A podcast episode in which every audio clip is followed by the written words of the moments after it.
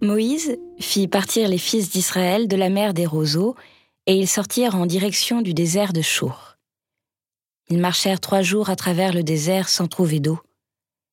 Ils arrivèrent à Mara, mais ne purent boire l'eau de Mara, car elle était amère, d'où son nom de Mara.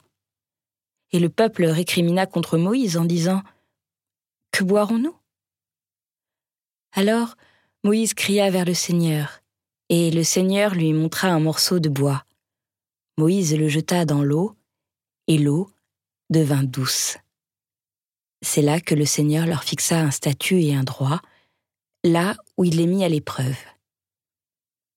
Il dit, Si tu écoutes bien la voix du Seigneur ton Dieu, si tu fais ce qui est droit à ses yeux, si tu prêtes l'oreille à ses commandements, si tu observes tous ses décrets, je ne t'infligerai aucune des maladies que j'ai infligées aux Égyptiens, car je suis le Seigneur, celui qui te guérit les fils d'Israël atteignirent ensuite Élim, où il y a douze sources et soixante-dix palmiers.